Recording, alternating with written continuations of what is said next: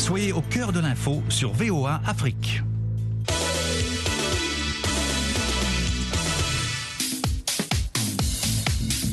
Bonsoir à tous et à toutes. Merci d'être à l'écoute des programmes de VOA Afrique. Ravi de vous retrouver pour Sporama. Et comme chaque semaine, nous revenons hein, sur les résultats et les faits sportifs marquants. Nos consultants sont là pour vous apporter tout l'éclairage nécessaire. J'ai salué Élisée Mpatine depuis Boïcon au Bénin. Élisée, bonsoir. Oui, bonsoir Yacouba et bienvenue au Bénin. Merci Élisée. Avec nous également le doyen Jules Valentin Ngoué qui nous rejoint aujourd'hui depuis Yaoundé au Cameroun. Non, Douala, pardon, au Cameroun. Jules, bonsoir. Bonsoir Yacouba, bonsoir à tous. Et nous retrouvons Amdine Si à Columbus dans l'Ohio, ici aux États-Unis. Amdine, bonsoir. Bonsoir Yacouba et bonsoir à tous les auditeurs de la VAC. Nous parlons ce soir des matchs allés en retard hein, du deuxième tour préliminaire des compétitions interclubs de la CAF. Nous évoquerons également la Cannes 2025 et celle 2027 qui seront attribuées à partir de ce mercredi au Caire en Égypte. Nous allons aussi parler de la Cannes de Maracana au Bénin. Merci à tous hein, de votre présence et à vous, chers auditeurs, de rester à l'écoute. Nous commençons avec les matchs en retard du deuxième tour préliminaire aller des rencontres interclubs de la CAF en Ligue des Champions. Le tenant du titre, Alali, a fait le boulot en dominant les modestes éthiopiens de Saint-Georges 3-0. Alors, Élysée, difficile quand même hein, d'imaginer la Ligue des Champions sans le géant égyptien. Eh bien évidemment, puisqu'il y a de cela deux ans, c'est une équipe constante hein, sur le continent africain, le plus à la Ligue du Quai, qui a remporté plus la Ligue des Champions. Et depuis plusieurs années, eh bien, ce club euh, tient toujours son rang. On se rappelle la saison dernière, eh bien, le club a été presque éliminé en poule hein, par le Al Hilal du Soudan.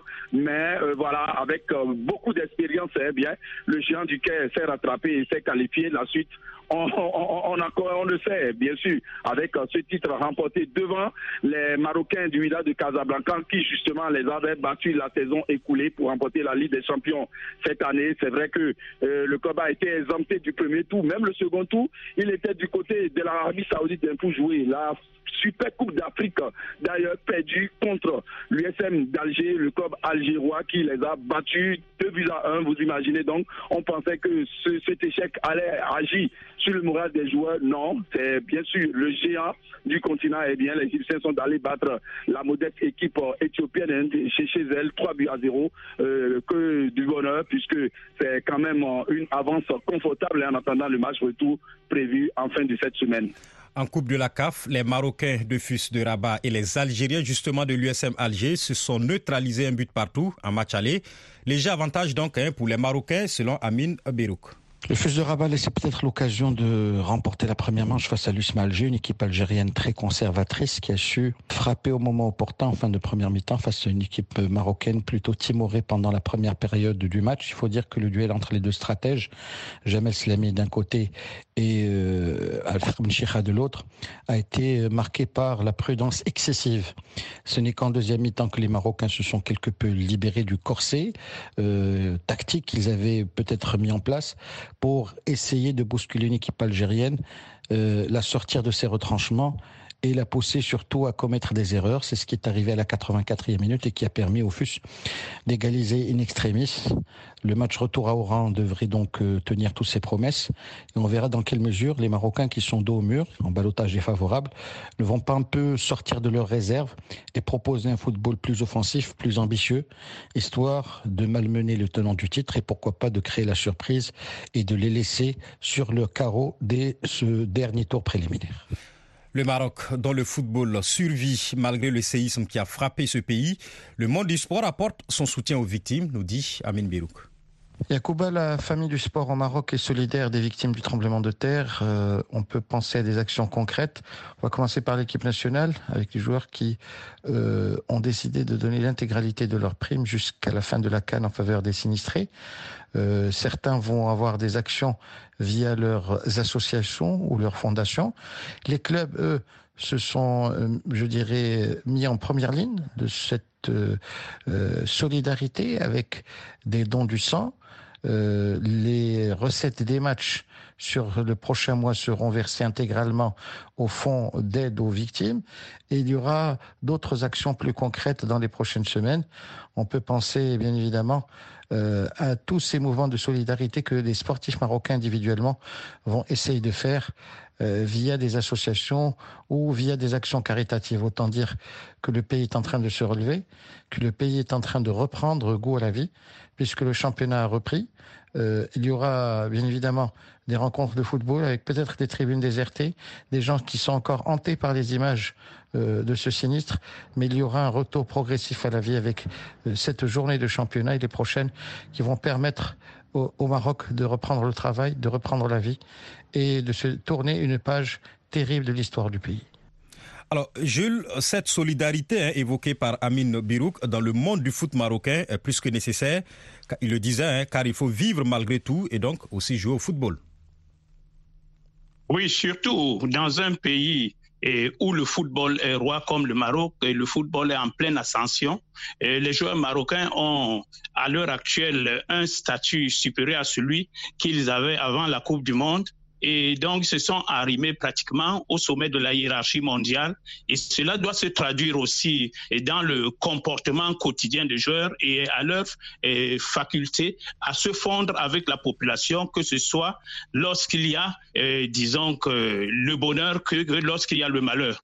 Et c'est ce qui arrive là actuellement. C'est un exemple à suivre et à suivre de très près il faudrait que euh, chaque fois qu'il y a des circonstances aussi dramatiques, qu'il n'y ait pas que le Maroc qui fasse ce pas-là, mais que toute l'Afrique euh, tire dans le même sens à côté du Maroc, comme c'est le cas à l'heure actuelle. C'est à encourager.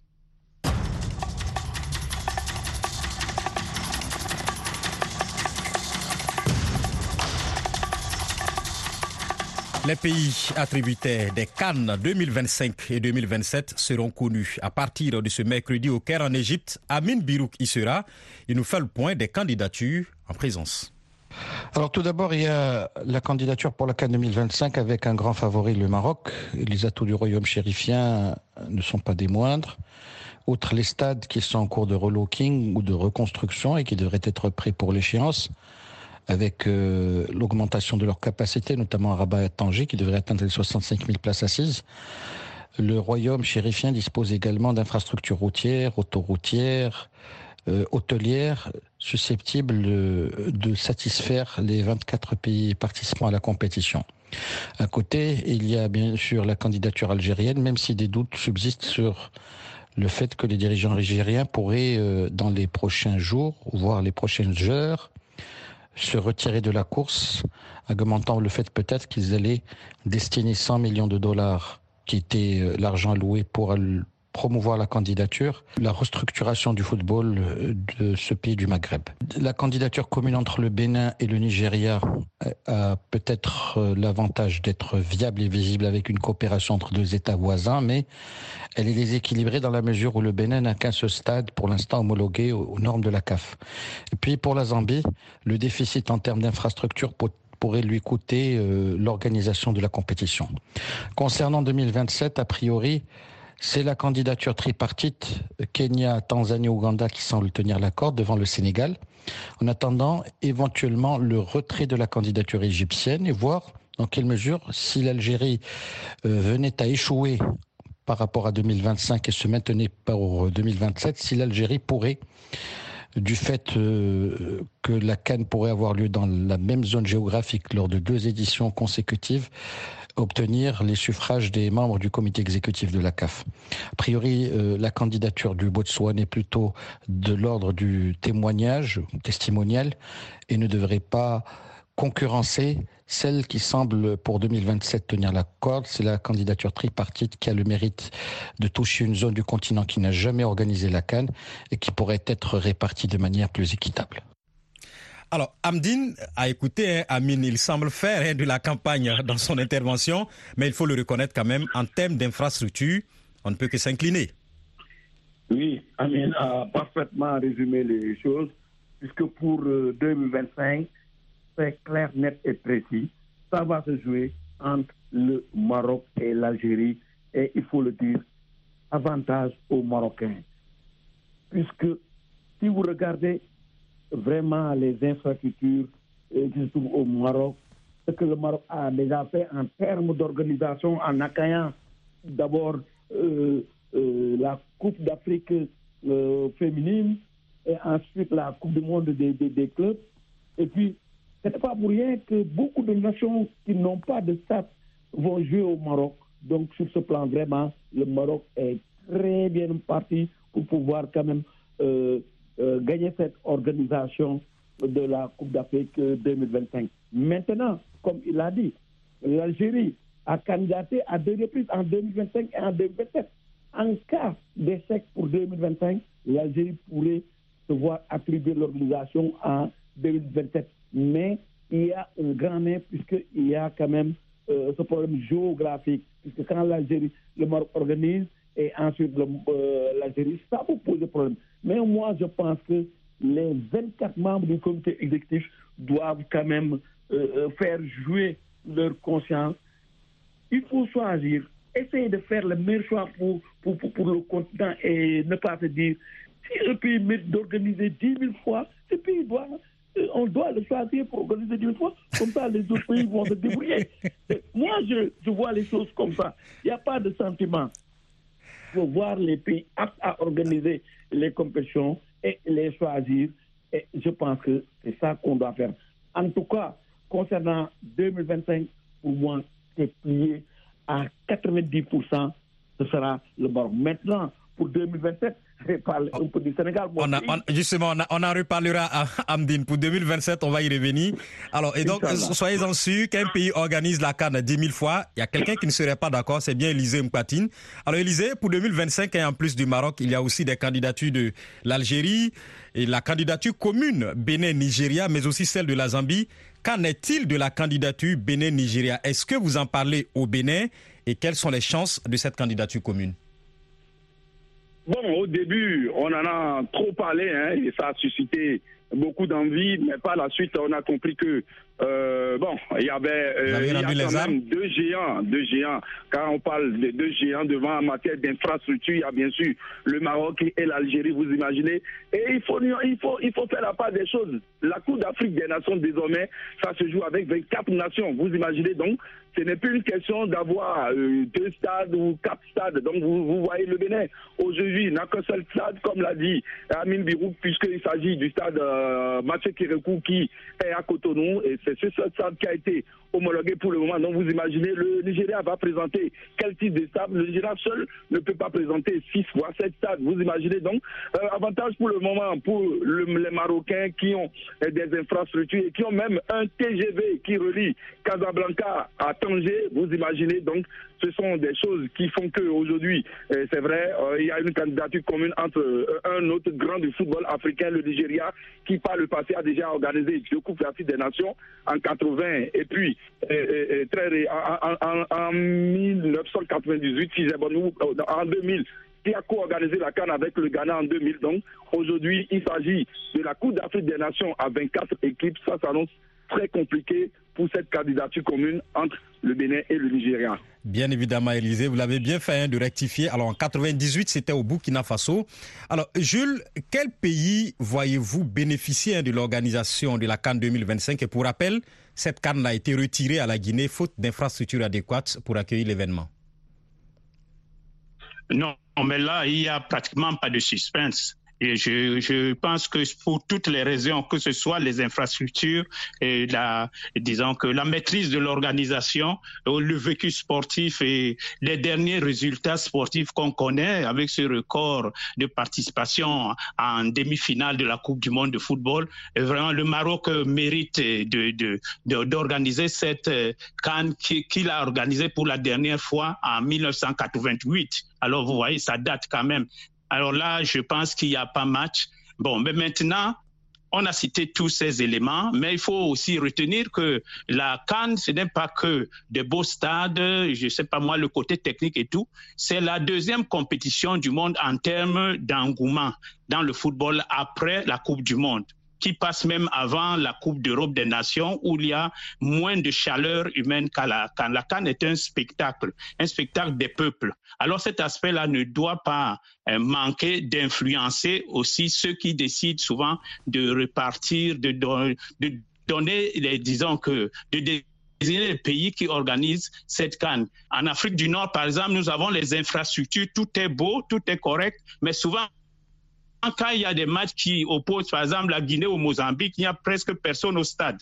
Bon, alors que euh, nous pouvons aller en Sierra Leone et avoir une ambiance de folie, comme on l'a vu en Guinée équatoriale, on l'a vu également dans d'autres pays d'Afrique subsaharienne. Et je crois que là, la co-organisation doit équilibrer tout cela et qu'on fasse euh, appel à tous ces critères pour que la canne reste la canne et ne soit pas qu'un simple spectacle technique. Donc c'est juste une petite pierre. Euh, dans, la mare aux grenouilles. Et soyez-en sûrs, douanier, c'est bien dit. Pour la Cannes 2027, nous avons la candidature tripartite Kenya, Tanzanie, Ouganda, celle du Sénégal, de l'Algérie et de la candidature de l'Égypte. Alors, Amdine, je reviens à vous.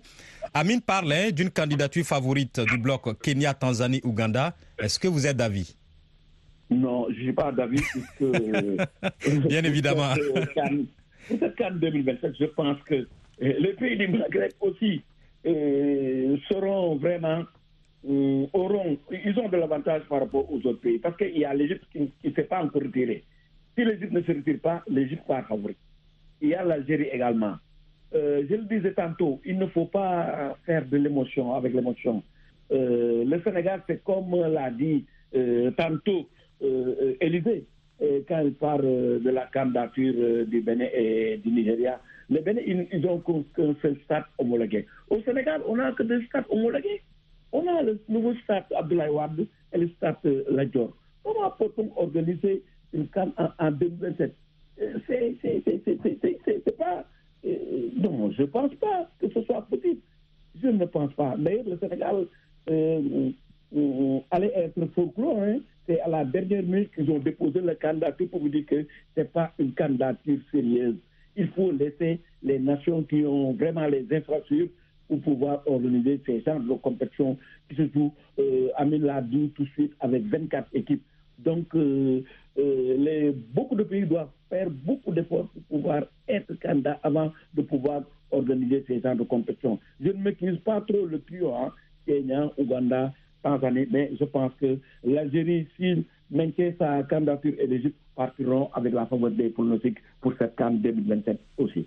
Alors, Jules, justement, pour cette Cannes 2027, il y a cette candidature Kenya, Tanzanie, Ouganda qui est dite favorite hein, par bon nombre d'observateurs, du fait que l'Afrique de l'Est aussi attend cette Cannes, l'organisation de cette Cannes depuis très longtemps. Est-ce que vous pensez que c'est un critère qui pourrait puiser dans la balance? Si c'est un critère important. Et aussi à côté de ce critère, il y a le fait que la Tanzanie est peut-être le pays qui monte le plus en puissance euh, ces dernières années dans les... Dans les clubs, oui. Alors Jules, on vous a perdu, on va essayer de vous retrouver. Ah, Allez-y. Allez-y Jules. Oui, donc euh, il, arrive que euh, les, les, Tanzaniens tutoient les plus grands à l'heure actuelle alors qu'ils viennent de très loin. Bon, alors la Tanzanie, le Kenya, un grand pays sportif, et à côté de cela, l'Ouganda, ça ferait un bon ticket un bon ticket pour euh, l'organisation de la Cannes et, et également ce serait une occasion d'unir les gens plutôt que de les diviser. Parce que quand on oppose là forcément le Maroc et l'Algérie c'est qu'il y aura un gagnant et un perdant. Mais par contre en mettant ces trois pays là ensemble c'est plutôt les populations qui vont bouger dans tous les sens. Ne serait-ce que par la télévision il y aura quand même certaines symbioses et c'est bon pour l'Afrique pour le choix des pays hôtes, justement, après réception de leur dossier de candidature, eh bien, les candidats vont faire un exposé de leur dossier devant le comité exécutif de la CAF qui décide par la suite. Alors, Élysée, depuis un moment, la FIFA, elle procède hein, par vote de son Assemblée générale. Que pensez-vous du processus de la CAF? Oui, bon, euh, on ne peut que procéder par vote, hein, sûr, quand on sait que attribuer une compétition maintenant sur le continent africain, ça devient quelque chose de très engagé. on voit même la tension qu'il y a autour. On, ne reviendra pas sur le cas Algérie et Maroc. Et, concernant euh, cette attribution, je suis désolé pour Ahmedine Si, puisque euh, la candidature entre le Kenya, la Tanzanie et l'Ouganda est bien plus solide hein, que ce que les Sénégalais vont proposer en termes euh, de visibilité. Nous voyons depuis un certain moment que ce que présente la Tanzanie euh, concernant le football avec euh, les stades qui sont presque, pas presque, qui sont complètement remplis à chaque match de championnat. Vous imaginez le Kenya aussi depuis plus de près de 10 ans montre, montre combien euh, son championnat est développé. Donc, il y a aussi cet aspect-là, puisque après tout, il faut aussi attirer les sponsors. Donc, aujourd'hui, le Kenya, la Tanzanie, ces deux pays attirent énormément les sponsors et la CAF va vouloir baser sur cet aspect-là. C'est vrai que la FIFA enrôle tout depuis un bon moment concernant le football africain, puisque euh, c'est pratiquement la seule confédération à qui il manque des moyens. Donc, aujourd'hui, si le Kenya ou encore la Tanzanie peuvent permettre eh, eh, à la Coupe d'Afrique des, Nations d'avoir beaucoup d'argent dans son compte. Vous imaginez donc, malheureusement, le Sénégal, malheureusement pour le Sénégal, j'allais dire. Voilà, vous suivez Sporama sur VOA Afrique. Ce débat, il est très passionnant. C'est sûr hein, qu'Amdine voudrait répondre à Élysée. Mais écoutez, Amdine, on aura le temps de revenir là-dessus lundi prochain après l'attribution de ces, différents de ces différentes cannes-là. Pardon. Nous revenons dans quelques secondes.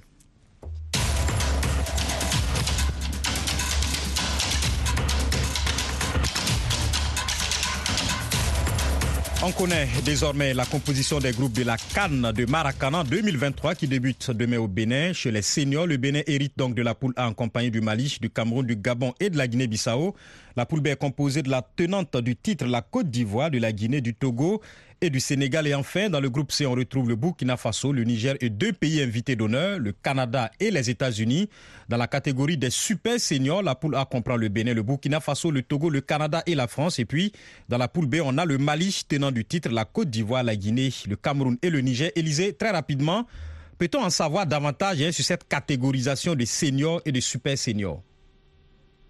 Ouais, super senior, ça commençait, non. Ceux qui ont plus de 45 ans, les seniors, donc euh, à partir de 30 ans jusqu'aux 45 ans. Le maracana, c'est comme euh, le football de salle, mais les règles ne sont pas les mêmes, puisque pour marquer, il faut d'abord être dans la zone des 6 mètres, ou le buteur doit être dans la zone des 6 mètres avant de mettre le ballon au fond des filets, ou le ballon avant de rentrer dans le filet doit forcément tomber dans la zone des 6 mètres avant d'aller au fond. Donc c'est un peu ça. Et ça a commencé du côté de la Côte d'Ivoire avant que d'autres pays euh, euh, ne, faisaient ça la chose. Donc aujourd'hui, la Côte d'Ivoire, le Mali, le Bénin sont ajoutons aussi le Burkina Faso, sont de véritables pratiquants de cette discipline. Alors je reste avec vous. La cérémonie d'ouverture prévue ce lundi est finalement décalée à demain mardi. Pourquoi?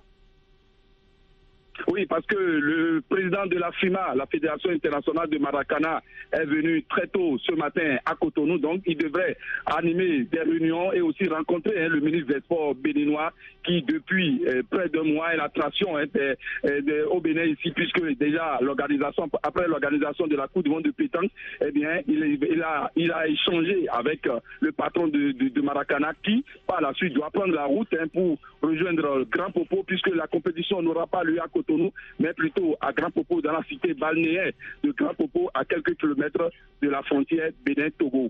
Alors, Jules, on le sait, hein, le Marcana est très populaire, surtout en Afrique de l'Ouest, où certains clubs hein, y puisent même des joueurs.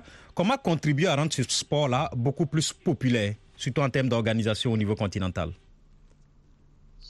Pour ça, il faut, beaucoup de moyens. Vous savez, il y a beaucoup de sports qui, dans un euh, passé euh, plus lointain, ont eu du mal à arriver au sommet. Je pense au golf, au euh, baseball, au cricket, au rugby ou au futsal. Le futsal qui est un cousin du maracana. Et donc, il s'apparente également à un loisir. Bon, de telle sorte que il faut vraiment aller chercher des moyens pour que ce sport-là se déploie au niveau mondial. Et à ce titre, euh, on lui souhaite bonne chance euh, parce que quand un projet vient du Sud, le plus souvent, il a des problèmes de financement et des problèmes de pérennité. Mais je crois que euh, c'est un jeu qui est en train de se faire euh, du, chemin, enfin en train de, de, se faire une route et à, partir de l'Afrique de l'Ouest en particulier et que d'un moment à l'autre, nous pourrons peut-être avoir plus de partisans. Voilà, d'un moment à l'autre, on aura beaucoup plus de partisans. C'est malheureusement hein, la fin de ce numéro de Sporama qui s'achève assez vite hein, par rapport au nombre de sujets évoqués ici ce soir. En tout cas, c'est ici que nous allons refermer cette édition. Merci à nos consultants Élisée Nkpatine, Amin Birouk, le doyen Jules Valentin Ngoué et Amdine Si. Merci à vous, hein, chers auditeurs, d'être restés à l'écoute de cette émission réalisée par Michel Joseph. Je suis Yakouba Ouidraogo. On se retrouve la semaine prochaine. Mais en attendant, restez à l'écoute. Jean-Roger Billon à ton studio pour le journal.